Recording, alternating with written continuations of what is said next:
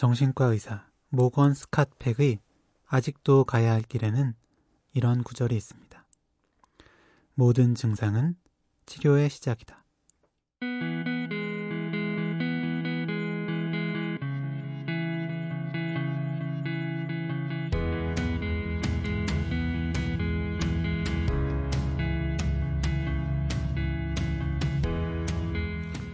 감기에 걸렸을 때 열이 나고 기침이 터지지 않는다면 우리 몸은 제때 치료를 받지 못해 병을 더 키우게 될 겁니다.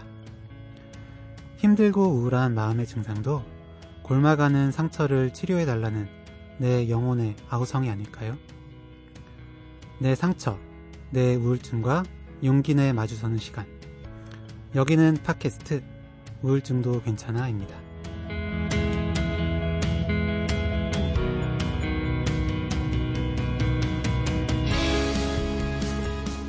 네, 안녕하세요. 오직 우울증만을 다루는 팟캐스트 우울증도 괜찮아. 저는 사회를 맡은 정신건강의학과 전문의 허규형입니다. 네, 안녕하세요. 그리고 저는 정신건강의학과 전문의 윤희우입니다. 네, 그리고 오늘은 저희 둘 말고 한 분을 더 모셨죠? 직접 소개 부탁드립니다. 안녕하세요. 나에게 다정한 하루 작가이자 에브리마인드 심리상담센터 기획자로 일하고 있는 서늘한 여름밤입니다. 반갑습니다. 안녕하세요. 네, 안녕하세요. 안녕하세요. 반갑습니다. 아, 예, 전에 소개 잘 해주셨는데. 네. 지난번에 저는 서밤님하고 네. 네, 팟캐스트 같이 네, 했었는데. 저희 서늘한 마음소리 한번 출연해 주셨죠. 네, 맞습니다. 네. 그때 정말 이제 저희 아까도 얘기를 했었는데 시작하기 전에 저희끼리 얘기를 했었는데 그때는 저희 팟캐스트는 남자밖에 없는데 이제 여자분 여성분들이랑 같이 하다 보니까 너무 음. 좋았다. 리액션이 너무 저희 한 리액션이랑은 정말 차원이 다른 그런 리액션이었다라면서 정말 좋았던 경우를 얘기를 했었는데요. 네. 이렇게 만나 뵙게 되니까 정말 기쁩니다. 아, 네. 저도 다시 여기 초청해 주셔서 감사해요. 네. 환대해 주시길 바랍니다. 네. 아, 아, 그럼요. 네. 저희가 리액션이 좀 부족할 수도 있어요. 네. 요청 드릴게요. 네, 네. 최대한 어. 열심히 해보도록 어, 윤- 하겠습니다. 윤희 선생님 목소리가 너무 커진 것 같아요. 1화 때와 다- 전혀 다른데요? 네, 열심히 노력하고 있어요. 리액션 잘해보려고. 네, 알겠습니다. 네, 오늘은 우울증도 괜찮아 두 번째 시간이죠. 첫 번째 시간에는 어, 내가 진짜 우울증일까? 뭐 우울증과 뭐 우울감의 차이나 뭐 우울증은 어떻게 진단을 하는지 뭐 그런 부분에 대해서 좀 얘기를 했었는데요. 오늘은 어떤 이야기를 나눌지 사례부터 들어보겠습니다. 안녕하세요. 저는 7년차 직장인입니다. 최근에 회사에서 어떤 사건이 하나 있었는데요. 야근을 하던 중에 남자 선배랑 좀 의견이 달랐어요. 그래서 서로 자기 말이 맞다고 실랑이를 하게 됐습니다. 그런데 이야기를 나누던 중에 선배가 갑자기 언성을 높이더니 막 소리를 지르기 시작하시는 거예요. 급기야 막 자기 화를 못 참고 순간 손을 들어서 저를 때릴 듯한 행동까지 취하셨어요. 옆에 있던 동료들이 말려서 맞지는 않았지만요. 선배는 다음날에 자기가 좀 과했다고 사과를 했고, 저도 괜찮다고 사과를 받아주었습니다. 그날 그 자리에 있었던 여자 동료들이 이렇게 가만히 있으면 안 된다고 저보다 더 화를 냈지만, 저는 그냥 좋게 넘어가자고 말렸죠. 그런데 그날 이후부터 제가 굉장히 무기력해졌어요. 아침에 눈을 뜨면 출근하기가 싫어서 어딘가로 도망치고 싶은데 도망칠 수가 없으니 차라리 죽는 게 낫겠다는 생각도 들고요. 동료들과 같이 밥 먹는 것도 눈 마주치는 것마저도 싫습니다. 그리고 제 마음에 걸리는 게 하나 있는데요. 그건 선배가 화를 냈을 때 제가 본인 반응이에요. 그때 저는 분명 웃고 있었습니다. 굉장히 비굴하게 말이죠. 하지만 제가 웃은 건 당황해서였습니다. 저는 너무 놀라거나 힘들 때 저도 모르게 웃게 됩니다.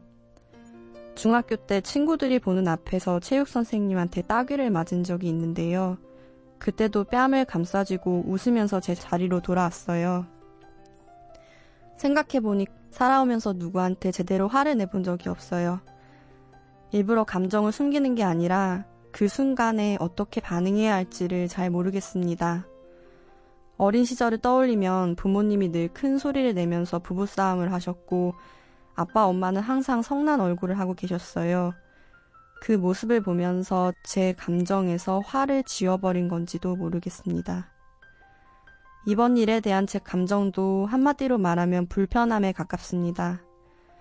이렇게 그냥 불편하기만 한데 왜 자꾸 죽고 싶은 마음이 드는 걸까요? 아무것도 아니라고 하면서 왜 모든 사람이 보기 싫고 어딘가로 숨고 싶은 걸까요?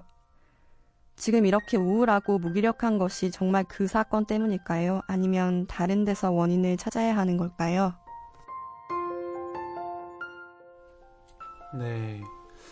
어, 평소에도 이제 화를 잘 내지 못하시는 분인데, 회사 선배한테 이제 부당한 대우를 당하는 당시에, 또 그리고 당한 뒤에도 화를 표현하지 못하고, 여기엔 지금 죽고 싶은 마음까지 드신다는 분의 사연이었습니다.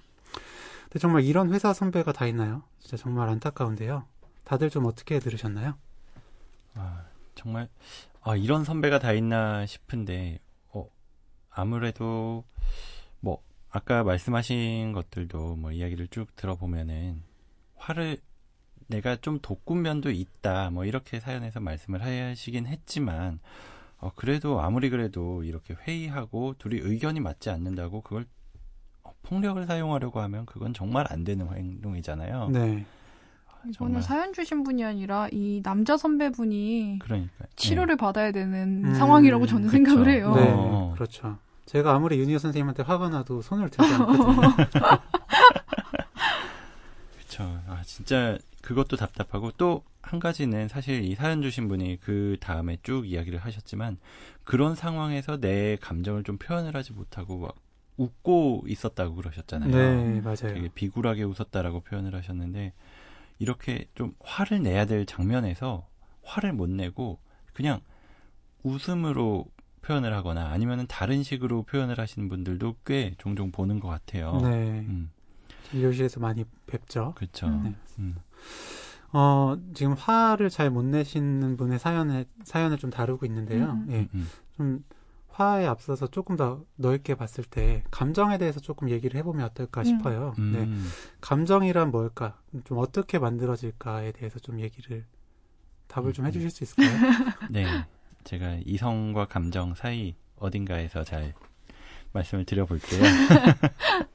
이 감정이라고 하는 거는 되게 자연스러운 어떤 자동적인 반응이라고 볼 수 있을 것 같아요. 뭔가 억울한 일을 당했을 때 화가 날 수가 있고, 무언가 중요한 걸 잃어버렸을 때, 뭐 중요한 사람이 죽거나 아니면 물건을 중요한 걸 잃어버렸을 땐 슬프기도 하고, 아니면 원하는 걸 얻으면 되게 기쁘기도 하고, 이런 게 자연스럽게 떠오르는 어떤 것들이 감정 이죠. 어떤 네. 자극에 대한 자연스러운 반응이라고 볼 수 있는데, 뭐, 어떤 상황에 대해서 뭐 신체적인 반응이 일어나기도 하고, 그걸 해석하는 과정에서 나타난다, 이 감정이 발생한다고 봐요. 그래서 상당히 주관적인 거고요. 뭐, 예를 들어서 어떤 사람이 놀이동산에 좋아하는 사람하고 놀러 갔을 때, 놀이기구를 타고 막 가슴이 두근거릴 수가 있잖아요. 네. 근데 그게 막 바이킹 같은 걸 타서 막 무서우니까 두근거릴 수가 있단 말이에요, 심장이. 네. 근데 그 심장의 두근거림이 내가 좋아하는 사람 옆에 있을 때 약간 긴장이 되고 그러면서 두근거리기도 하잖아요. 네. 원래는 이게 무섭고 아니면 짜릿하고 이런 감정이 들어야 되는데 내가 좋아하는 사람이랑 옆에 있으니까 아 내가 이 사람이랑 옆에 있어서 내가 지금 이 사람을 더 좋아하나 내가 놀이기구를 타면서 이 데이트를 하면서 점점 더 좋아하나 이렇게 해석을 할 수도 있거든요. 이렇게 느껴지는 게 또 감정이기도 하고요. 네. 굉장히 신체적인 반응을 주관적으로 해석하는 것이 감정이다. 음, 음, 라는 말씀이신데요. 음, 음. 서늘한 여름밤님은 좀 감정하면 좀 어떤 생각이 드시는지. 저는 사실 되게 오랫동안 감정을 많이 억누르면서 살았었거든요. 음. 그래서 그림 일기를 그리기 시작한 거였어요. 제가 음. 하도 제 감정을 못 느끼고 네. 그것 때문에 상담까지 받았었어요. 아, 그래서 좀 감정하면 아직도 되게 좀 낯설고 어색하고 내가 잘 느끼고 있는 게 맞나? 라는 생각이 많이 들어요. 네. 저도 사실 정신과 수련을 하면서 동기들한테 가장 많이 들었던 얘기가 네 얘기 잘 못한다. 아. 네, 네 감정 표현 잘 못한다는 얘기인데 음. 저도 그림 일기를 들어보면 어떨까라는 생각이 듭니다. 어, 진짜 음, 뭔가 저희 다 약간 비슷한 면이 있는 것 네, 같아요. 맞아요. 사실. 선생님도 약간 그런 음. 감정을 표현하지 못하고 견고한 게 매력인데. 아, 그래서 그쵸. 다이 정신건강 분야로 흘러오게 된 것이겠죠. 네, 왠지 그렇게 될 수 있을 것 같네요. 근데 이 사연자분 같은 경우에는 뭐 저희들도 약간 감정 표현이나 이런 게 어색하다라고 이야기 드렸지만 음, 이 사연자분은 그 감정 표현이 상당히 좀 어색하다라는 느낌을 음. 받았어요. 음, 화내는 사람 앞에서 음. 웃었다라고 하셨잖아요. 네. 이게 요번 사건 때만 그랬던 것도 아니고 어렸을 때부터 뭐 따귀를 맞았을 때 중학교 음. 때 선생님한테 맞았을 때도 막 웃으면서 들어갔다라고 하셨다든지 음. 평상시에 화를 낸 적이 없다 뭐 이렇게 말씀하셨는데 이분은 그러면은 왜 이런 모습으로 드러나는 걸까요? 저는 이분 이게 되게 공감이 가는 게 사실 네. 화라는 게 어, 우리 사회에서 많이 터부시되는 감정이잖아요. 특히 음, 음. 여자가 화내는 거는 더 약간 음, 이렇게 억압되는 것 같아요. 네. 그래서 이제 화를 내야 될 때 사실 화가 자기를 방어하기 위한 굉장히 중요한 감정이잖아요. 근데 어, 화를 내면 내가 나쁜 사람이 되는 거다라면서 음, 이제 화를 점점 내지 못하다 보니 이렇게 아주 기본적인 자기 방어도 안 되는 상황이 온 게 아닐까 싶어요. 네. 윤희 선생님은요? 실제로 어 진짜로 그런 게 있는 것 같아요. 어떤 남자가 좀 화를 내면은 아 저 사람 좀 욱하는 기질이 있네 뭐 이런 식으로 음. 받아들이지 저 사람이 막 완전 이상한 사람이다 이렇게 생각하진 않는데 어떤 여성분들이 막 화를 내면은 뭐 좀 안 좋은 말로 뭐 히스테리 부린다 뭐 음. 이런 식으로 얘기를 하기도 하고 뭐 저거를 그렇게 감정 컨트롤을 못하냐 뭐 이런 식으로 얘기를 하거든요. 뭐 남자들은 그러고 나서 아 네가 풀어 뭐 이러면은 되는 식으로 얘기하지만 여성분들한테는 좀 차별적인 어떤 시선이 존재하는 것도 분명히 있는 것 같고요.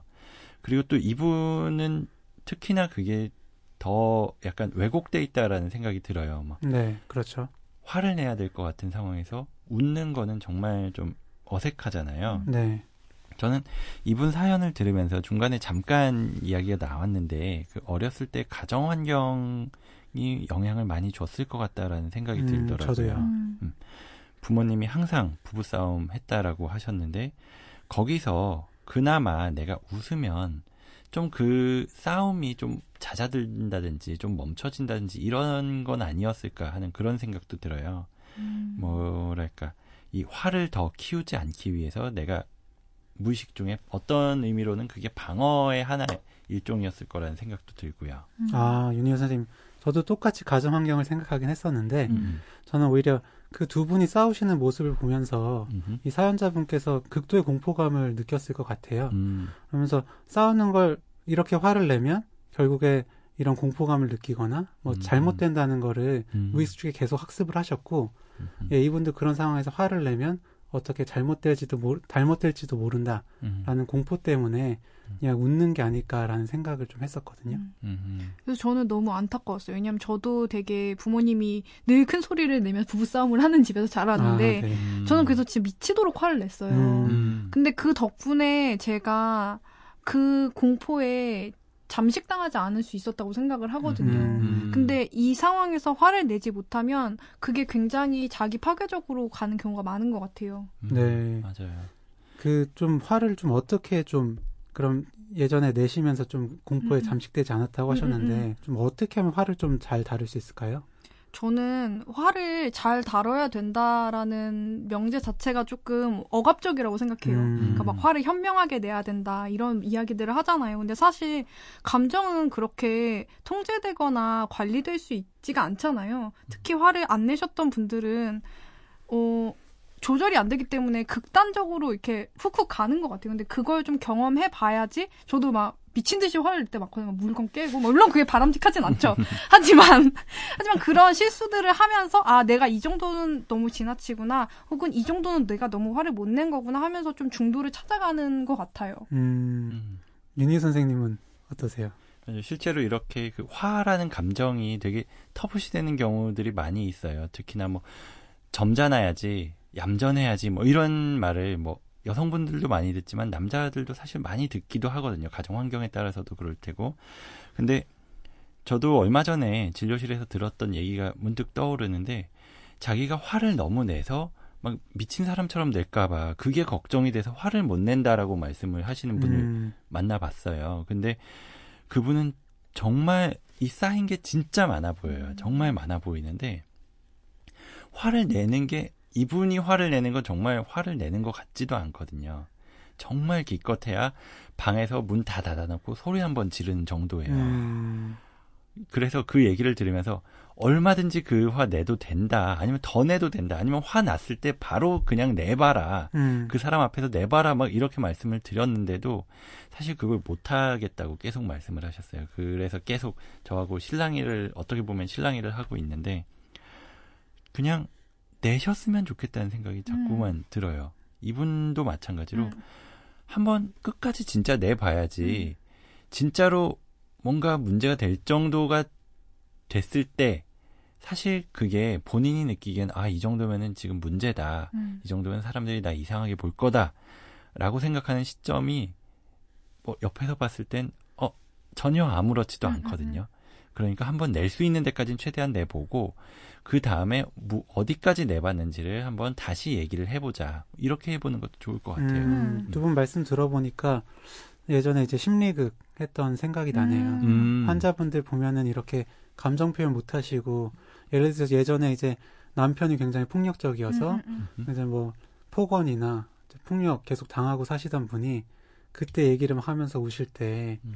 화를 내보시라고 심리극에서 이제 주인공으로 세워서 하는데 결국 화를 막 못 내세요. 음, 음. 그럴 때 이제 저희가 올라가서 대신 막 같이 소리를 아. 치거나 음. 뭐, 심- 뭐 욕을 하거나 할 때도 음. 있는데 결국에 이제 그렇게라도 해서 뭐 자기 감정을 이제 분출을 하시면 음. 굉장히 후련해 하시면서 좋아지시는 경우들이 있거든요. 음. 네. 맞아요. 허기영 선생님 그 역할 되게 잘하셨잖아요. 뒤에서 화를 더 돋구어주는 역할. 아, 제가 남편 역할. 음, 음. 네, 남편 역할 잘했었죠. 아, 상대방이 돼서 화를 돋구는 그런. 네, 네, 그런 역할을 했었는데. 그래서 저도 이 사연 주신 분이 사실 죽고 싶은 마음이 아니라 죽이고 싶은 마음이 들어야 정상이라고 생각하거든요. 음, 음. 나를 때리려고 한 이 새끼를 죽여야지. 왜 내가 죽습니까? 음, 음. 네. 격렬하신데. 어. 되게 공감을 잘. 아, 저희도 이런 리액션을 배워야 되는데. 네, 그러게요.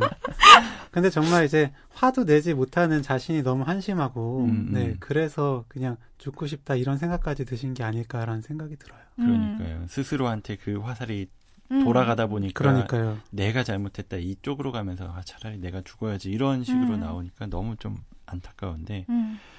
자, 이 감정을 그렇게 해서 이분은 계속 억누르고 있고 네. 표현을 못하고 그런 분인데 이렇게 감정을 자꾸 억누르는 거하고 또 우울증하고도 상관관계가 있을 것 같아요. 음, 우울증이랑 되게 잘 연, smooth하게 연결시키시네요. 음, 네. 저희가 우울증도 괜찮아 이 주제에 맞게 네. 음.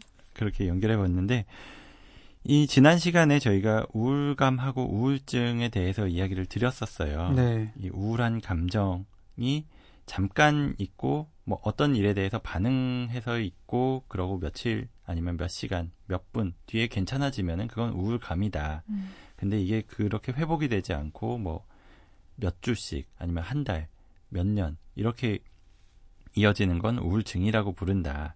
이렇게 말씀을 드렸는데 이렇게 감정 표현을 잘 못하는 것도 또 우울증하고 연결이 될 수가 있을까요? 네. 어떨까요?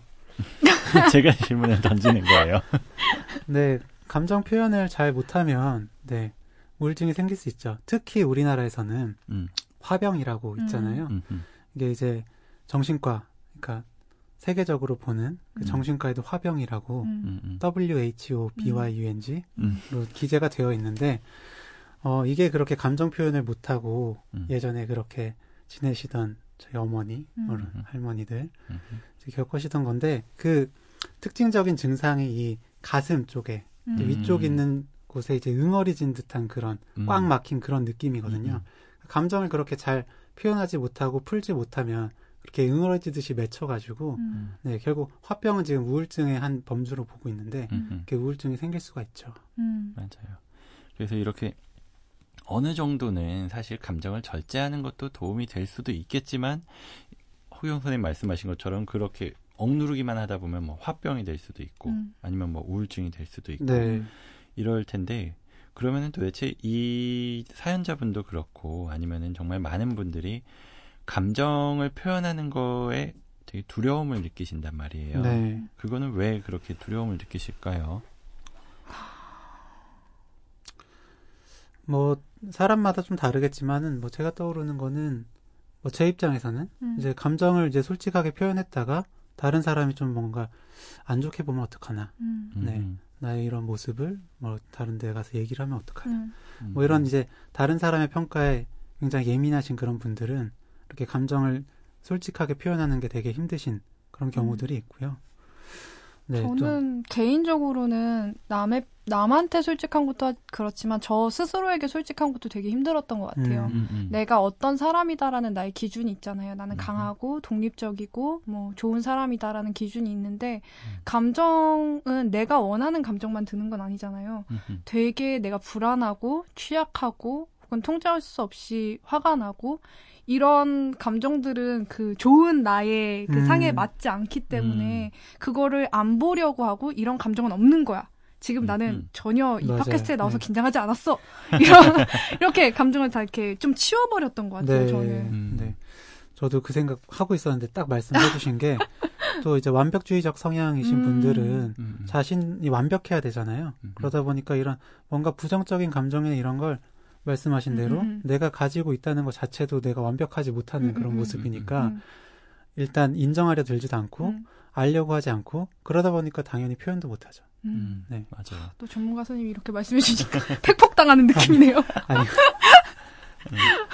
뭐 근데 그렇게 완벽주의가 아니더라도 네. 사실 내가 이렇게 감정 조절을 잘 못한다라고 생각했을 때 좀 그거를 스스로를 약간 아 내가 이것도 못하네 이런 음. 식으로 좀 자괴감을 느끼고 그러는 경우도 좀 있는 것 같아요. 사실 음. 저 같은 경우에도 뭐 감정 표현을 잘 못하는 편이라고 했는데 가끔 이러다가 뭔가 감정 표현을 딱 해놓고는 되게 어색할 때가 있어요. 아. 음, 뭔가 주변 분위기도 막 갑분싸라고 하죠. 갑자기 막 분위기가 싸해지고 막 그러면서 오히려 막 창피해지는 거예요. 어, 내가 그렇게 맞아요. 표현을 했던 게 막 창피해지고 아 이거 어떻게 해야 되지 막 수습 못 하겠고 그러니까 막 괜히 그냥 웃어 넘기고 아 내 이거 그냥 연기였어 막 이러면서 웃고 뭐 이러고 넘어갈 때가 있거든요. 사실 저도 막 화가 났는데 그냥 막 웃으면서 넘어가고 그런 적이 있었는데 어쩌면 이분도 뭐 그런 생각도 하지 않으셨을까 싶기도 하고요. 음, 음. 네.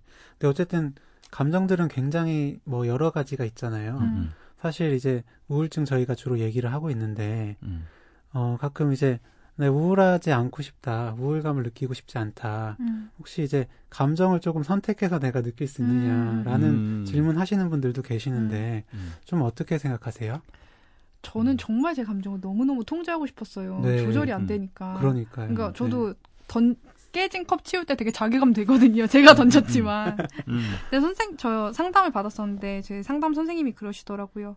사람들은 날씨를 조절할 수 없다는 건 아는데 왜 자기 감정을 늘 조절하려고 하는지 모르겠다고. 음. 그게 좀 제 마음을 편안하게 해줬던 것 같아요. 음. 네. 어, 되게 좋은 네, 말이네요. 날씨처럼 조절할 음. 수 없다. 음. 어허. 내가 어떻게 할 수 없는 건데 그거를 음, 막 너무 애써서 하지 말라. 네, 되게 맞아요. 좋은 말인 것 같고요. 사실 제가 얼마 전에 저희 병원을 약간 홍보를 하면서 약간 판촉물 같은 걸 만들었었던 게 있는데 그 문구가 기억이 나요. 뭐 내가 만약에 오늘의 기분을 정할 수 있다면 좋겠다. 음. 그러면 난 오늘은 행복으로 할래. 음. 이런 문구를 써가지고 좀 판촉물을 만들었었던 게 기억이 나는데 네. 그게 어떤 책에서 따온 말이거든요. 네. 음. 어떤 책에서 따온 말이고 정말 그게 그랬으면 좋겠다라는 어떤 희망인데 사실 그만큼 안 되는 거잖아요. 음. 내 기분을 내가 정할 수 없는 거고 아까 처음에도 말씀드렸지만 이런 감정이라는 건 자극에 대한 반응으로 나오는 거지. 그래서 이 자극을 내가 어떻게 다룰 수 있고 어떻게 하면은 좀 나한테 덜 아프게 다가오게 아니면은 덜 자극이 되게 방어막이나 이런 걸 만들 수 있는 거지. 내가 그렇다고 해서 이 자극이 왔을 때 이런 반응이 오는 걸 없앨 수는 없잖아요. 음. 아니면은 오히려 그게 또 이상한 거 아닐까요? 막 네. 내가 막 뭐 시험에 막 떨어졌는데 막 깔깔거리면서 웃으면 그게 더 이상할 거 아니에요. 어. 음. 네. 근데 그 문구 상업적 용도로 사용해도 된다는 그런 허락 받으신 거예요? 음. 그 허락은 받지 못했을까요? 네, 문제가 될 수 있겠는데. 네. 네. 어쨌든 근데 저도 네, 두 분 말씀해 주신 것처럼 이 자연스럽게 드는 감정을 선택한다는 건 진짜 뭐 말도 안 되는 일이죠. 음, 음. 네. 음. 다만 선택을 하는 게 아니라 내가 어떤 감정이 드는지 알아채는 게 더 중요하지 않나라는 음, 생각이 음. 좀 듭니다. 음, 맞아요. 되게 공감했어요. 저는 예전에 뭐 예를 들어서 비 오는 날이면은 비가 오는 게 싫으면 비가 안 온다고 생각한 거예요. 음. 그래서 아. 비 오는데 그냥 뛰어 나간 거죠. 네. 더 힘들잖아요. 음, 근데 그렇죠. 이제 아 비가 오니까 우산을 써야겠구나 내지는 음. 집에 있어야겠구나 음. 이런 조절들을 할 수 있게 된 것 같아요. 아, 음, 더 되게 받아주시니까 너무 좋네요. 좋네요. 어, 이분은 이제 어린 시절부터 조금 힘든 경험을 얘기하셨고, 저희가 연관지어서 지금 감정 표현을 못하고, 화를 못 내고 웃는 게 좀 관련이 있는 것 같다라는 말씀을 잠깐 드렸었는데, 음. 음, 그럼 이제 어린 시절이 감정 형성에 미치는 영향을 좀 어떻게 될까요? 음. 아무래도 이분 아까도 이야기했지만 그 부모님들이 자꾸 싸우고 부부싸움하는 걸 많이 봐오셨다고 그랬잖아요. 그러면서 제 생각에는 감정을 드러내지 않고 자꾸만 눌러야만 하는 어떤 생활을 하지 않았을까 그런 생각도 들고 또 한 가지는 그렇게 부모님들이 어떤 작은 자극에 막 화를 내고 계속 싸우는 걸 봐왔기 때문에 그렇게 화나는 감정을 적당히 조절하는 거에 대한 어떤 모델이라고 해야 음. 될까? 그런 거를 많이 보지 못하셨을 수도 있을 것 같아요. 그래서 화를 아예 폭발하듯이 내거나 아니면 안 내거나 음. 그래서 정말 공포스러운 감정이 들 것 같아요. 화를 내는 거에 대해서. 그렇기 때문에 차라리 화를 내지 말자 이쪽으로 간 게 아닌가 그런 생각을 해봤고요. 또 다른 생각은 또 어떤 게 있을까요? 되게 자연스럽게 손을 옆으로 아, 제가 처음에 질문을 드렸던 거라서. 저는 어린 시절이 많이 영향을 미치죠. 저도 음. 저도 다들 그렇지 않나요? 어- 네. 어떠세요? 저는 애착이랑 좀 연관지어서 아. 말씀을 드리고 싶은데, 일단 어린 시절에 이제 주 양육자, 그러니까 보통은 부모님이 될 텐데, 부모- 주 양육자와 이제 맺는 그 관계, 애착 관계가 굉장히 중요하잖아요. 거기서 이제 건강한 애착을 형성하신 분들은 이제 어, 떤 부정적인 감정도 굉장히 본인이 잘 수용하고 표현하는 것도 능숙하고 그리고 기쁜 감정도 역시 잘 표현하고 받아들이시죠. 근데 이제 좀 어, 부정적인 애착 관계를 형성하신 분들은 그런 부정적인 반응에 굉장히 취약하고 음. 이제 쉽게 이렇게 쉽게 부정적인 감정을 표현한다든지 음. 이분처럼 아예 표현하는 것 자체를 못 하신다든지 음, 음, 그런 경우도 많고 부정적인 감정뿐만 아니라 좋은 감정도 어, 내가 이렇게 좋은 감정을 느껴도 되는 걸까 음. 하시는 분들도 계시거든요. 음. 그만큼 좋은 감정도 억누르고 잘 표현 못 하시는 분들도 계시고요. 음. 네, 그만큼 어쨌든 어린 시절은 굉장히 중요하다고 하고 그래서 저희도 진료실에서 많이들 어린 음. 시절의 경험에 대해서 여쭤보죠. 그럼 음. 어린 시절이 망하면 계속 망한 건가요? 아, 그렇진 않죠. 네, 물론 중요하지만 네. 예, 그보다 더 중요한 건 현재고 음. 네, 바꿀 수 없는 현재에 대해서 계속 매달리는 것보다는 음. 어쨌든 앞으로 나가는 게 중요한데 음. 어쨌든 알, 알아야 앞으로 더 나갈 수 있잖아요. 알기 위한 방법으로 어린 시절에 대해서 여쭤본다. 이 정도로 좀 이해하시면 좋을 것 같습니다. 음. 네. 그러면 이제 그 저희 사연자분께 좀 어떤 조언을 좀 드려볼 수 있을까요? 일단 그 감정을 다루는 방법들을 한번 이야기해 보면 좋을 것 같은데 제일 일단 아까 처음에 말씀하셨던 그런 그림 일기도 한번 설명해 주시면 좋을 것 같아요. 음. 음. 어, 저는 사실 글로 제 마음을 쓰면은 되게 검열이 많이 일어나더라고요. 음. 나약하다, 뭐 내가 이렇게 힘들었다라는 말을 인정하고 싶지가 않은 거예요. 음. 근데 그림을 그리다 보면 내가 어떤 표정을 지었을까라고 생각하면 우는 표정을 그리면서 갑자기 눈물이 터지기도 음. 해요. 아. 화가 나는 그림을 그리면서는 정말 인상을 찡그리고 막 이렇게 손이 손에서 땀이 나기도 하고 네. 그래서 좀 내가 지금 어떤 마음이지를 물어보고 그거를 비난이나 판단 없이 마주보는 시간이 필요한 것 같아요. 음. 맞습니다. 네.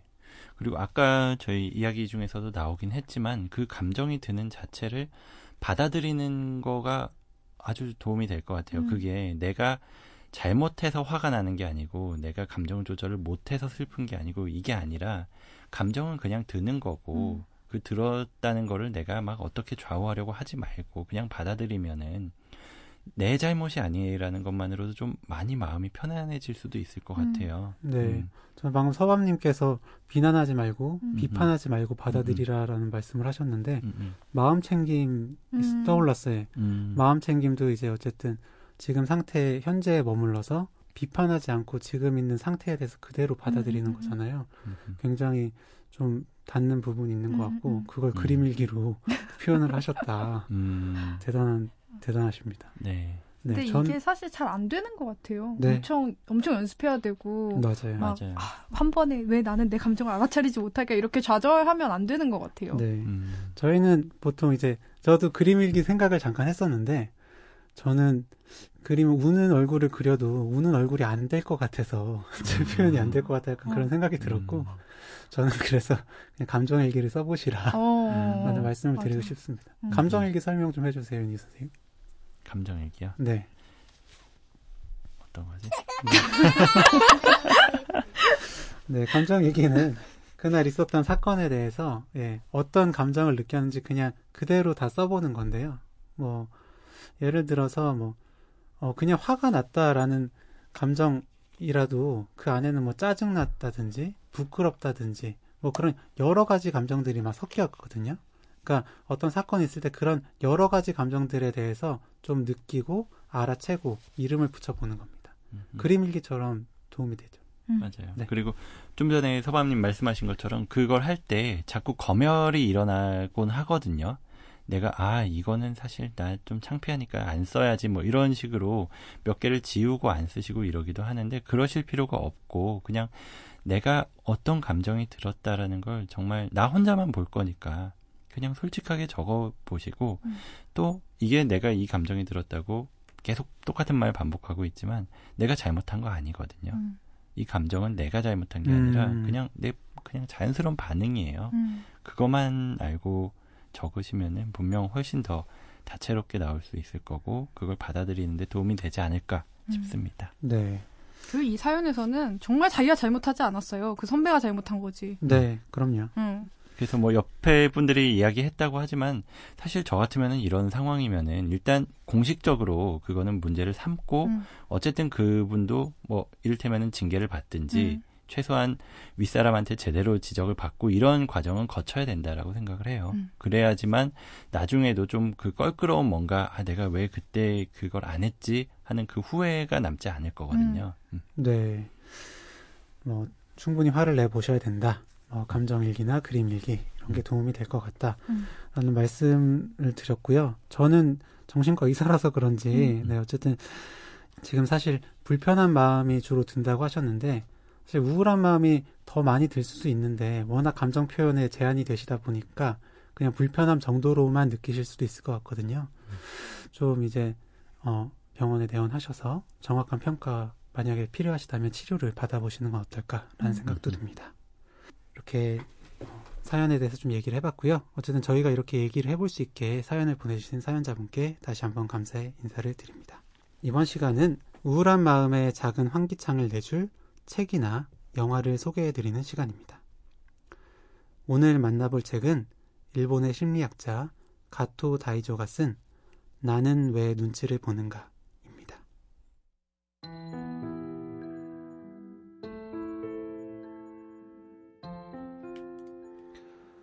제목을 듣는 것만으로 마음이 움찔합니다.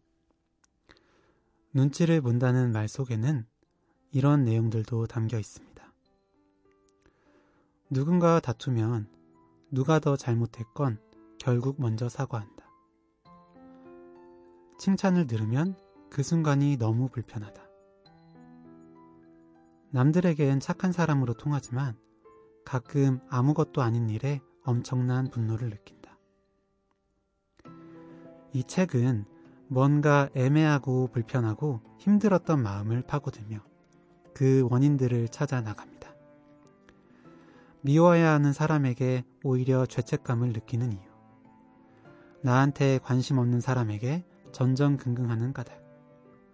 그리고 인간 관계에서 이상하게 불편했던 원인들. 저자는 어린 시절 충분히 받지 못한 사랑, 얻지 못한 투정 부릴 기회, 그래서 충족되지 못한 유아적 욕구에서 그 원인을 많이 찾고 있는데요. 정말 중요한 건 그래서 이제 어떻게 할 것인가 이 부분을 놓치지 않고 있다는 점이겠죠. 감정에 솔직해져라. 타인의 시선에서 자유로워져라. 거짓된 관계에서 벗어나라. 그리고 무엇보다 자신을 잘 보살펴 주라고 이야기합니다. 나를 진짜 사랑할 수 있게 되면 마음의 힘이 길러지고 그럼 수많은 문제들로부터 자연스레 벗어날 수 있게 되기 때문이겠죠. 마지막으로 책 속의 한 구절을 전해드립니다. 자신을 소중히 한다는 것은 자신에 대해 너그러워진다는 뜻이다. 다정한 어머니가 나를 대하듯 자기 자신을 보살피는 일이다. 스스로 이해자가 되고 보호자가 되는 일이다.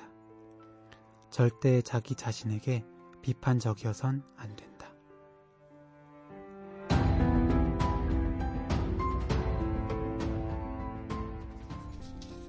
네. 오늘은 감정에 대해서 이야기를 나눠보았습니다. 어, 마지막으로 오늘 어, 시간 어떠셨는지 네, 한 말씀씩 부탁드릴게요. 오늘 감정에 대해서 이야기해 볼 수 있어서 되게 좋았어요. 저도 사실 제 감정을 되게 억누른 편이었고, 저를 되게 많이 질책하고, 저도 우울증이 있었거든요. 네. 그래서 이 방송을 듣는 분들이 조금이라도 더 자기 자신한테 너그러워지고, 자기의 감정을 좀 보듬어주고 만나주고 이야기를 들어줬으면 좋겠어요. 음. 그래서 오늘이라도 이거 끝나고 지금 내 기분은 어떻지? 라고 물어보고 떠오르는 것들을 한번 자유롭게 느껴보는 시간을 잠깐이라도 가질 수 있으면 좋을 것 같아요. 네. 음, 네. 저도 오늘 이 감정에 대해서 이야기를 하면서 저 역시나 감정을 되게 많이 억눌렀었고 그것 때문에 정말 힘들었었던 시기들도 있었던 것 같은데 저희들도 정말 정신 건강에 대한 전문가라고 하는 저희도 사실 이 감정을 마음대로 조절하고 그러지 못하거든요. 그만큼 이게 내가 감정을 어떤 감정이 든다는 걸 계속 말씀드리지만 질책하지 말고 그냥 있는 그대로 한번 느껴보셔라.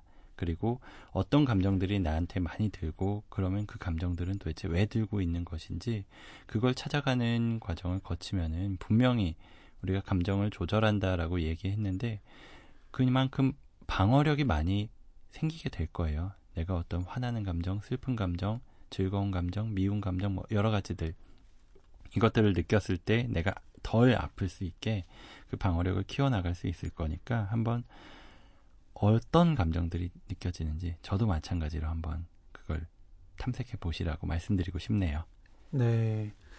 저도 오늘 시간 정말 좋았고요. 저는 서른, 서늘한 여름밤님은 감정 표현 정말 잘하신다고 생각을 했었는데, 어쨌든 저처럼 다 이렇게 감정 표현하는데 어려움을 겪고 있었구나라는 생각이 들었고, 들으시는 청취자분들도, 어, 감정 표현 너무 못한다고, 어, 자책하거나 그러지 않으셨으면 좋겠습니다.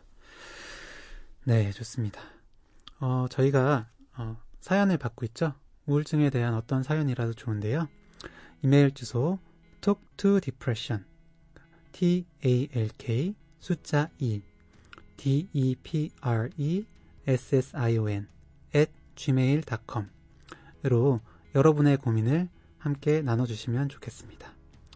게시판에 댓글로 청취소감 올려주시면 정말 많은 도움이 될 것 같아요. 네, 그럼 저희는 다음 시간에 또 다른 우울증 이야기로 찾아뵙겠습니다 감사합니다. 감사합니다.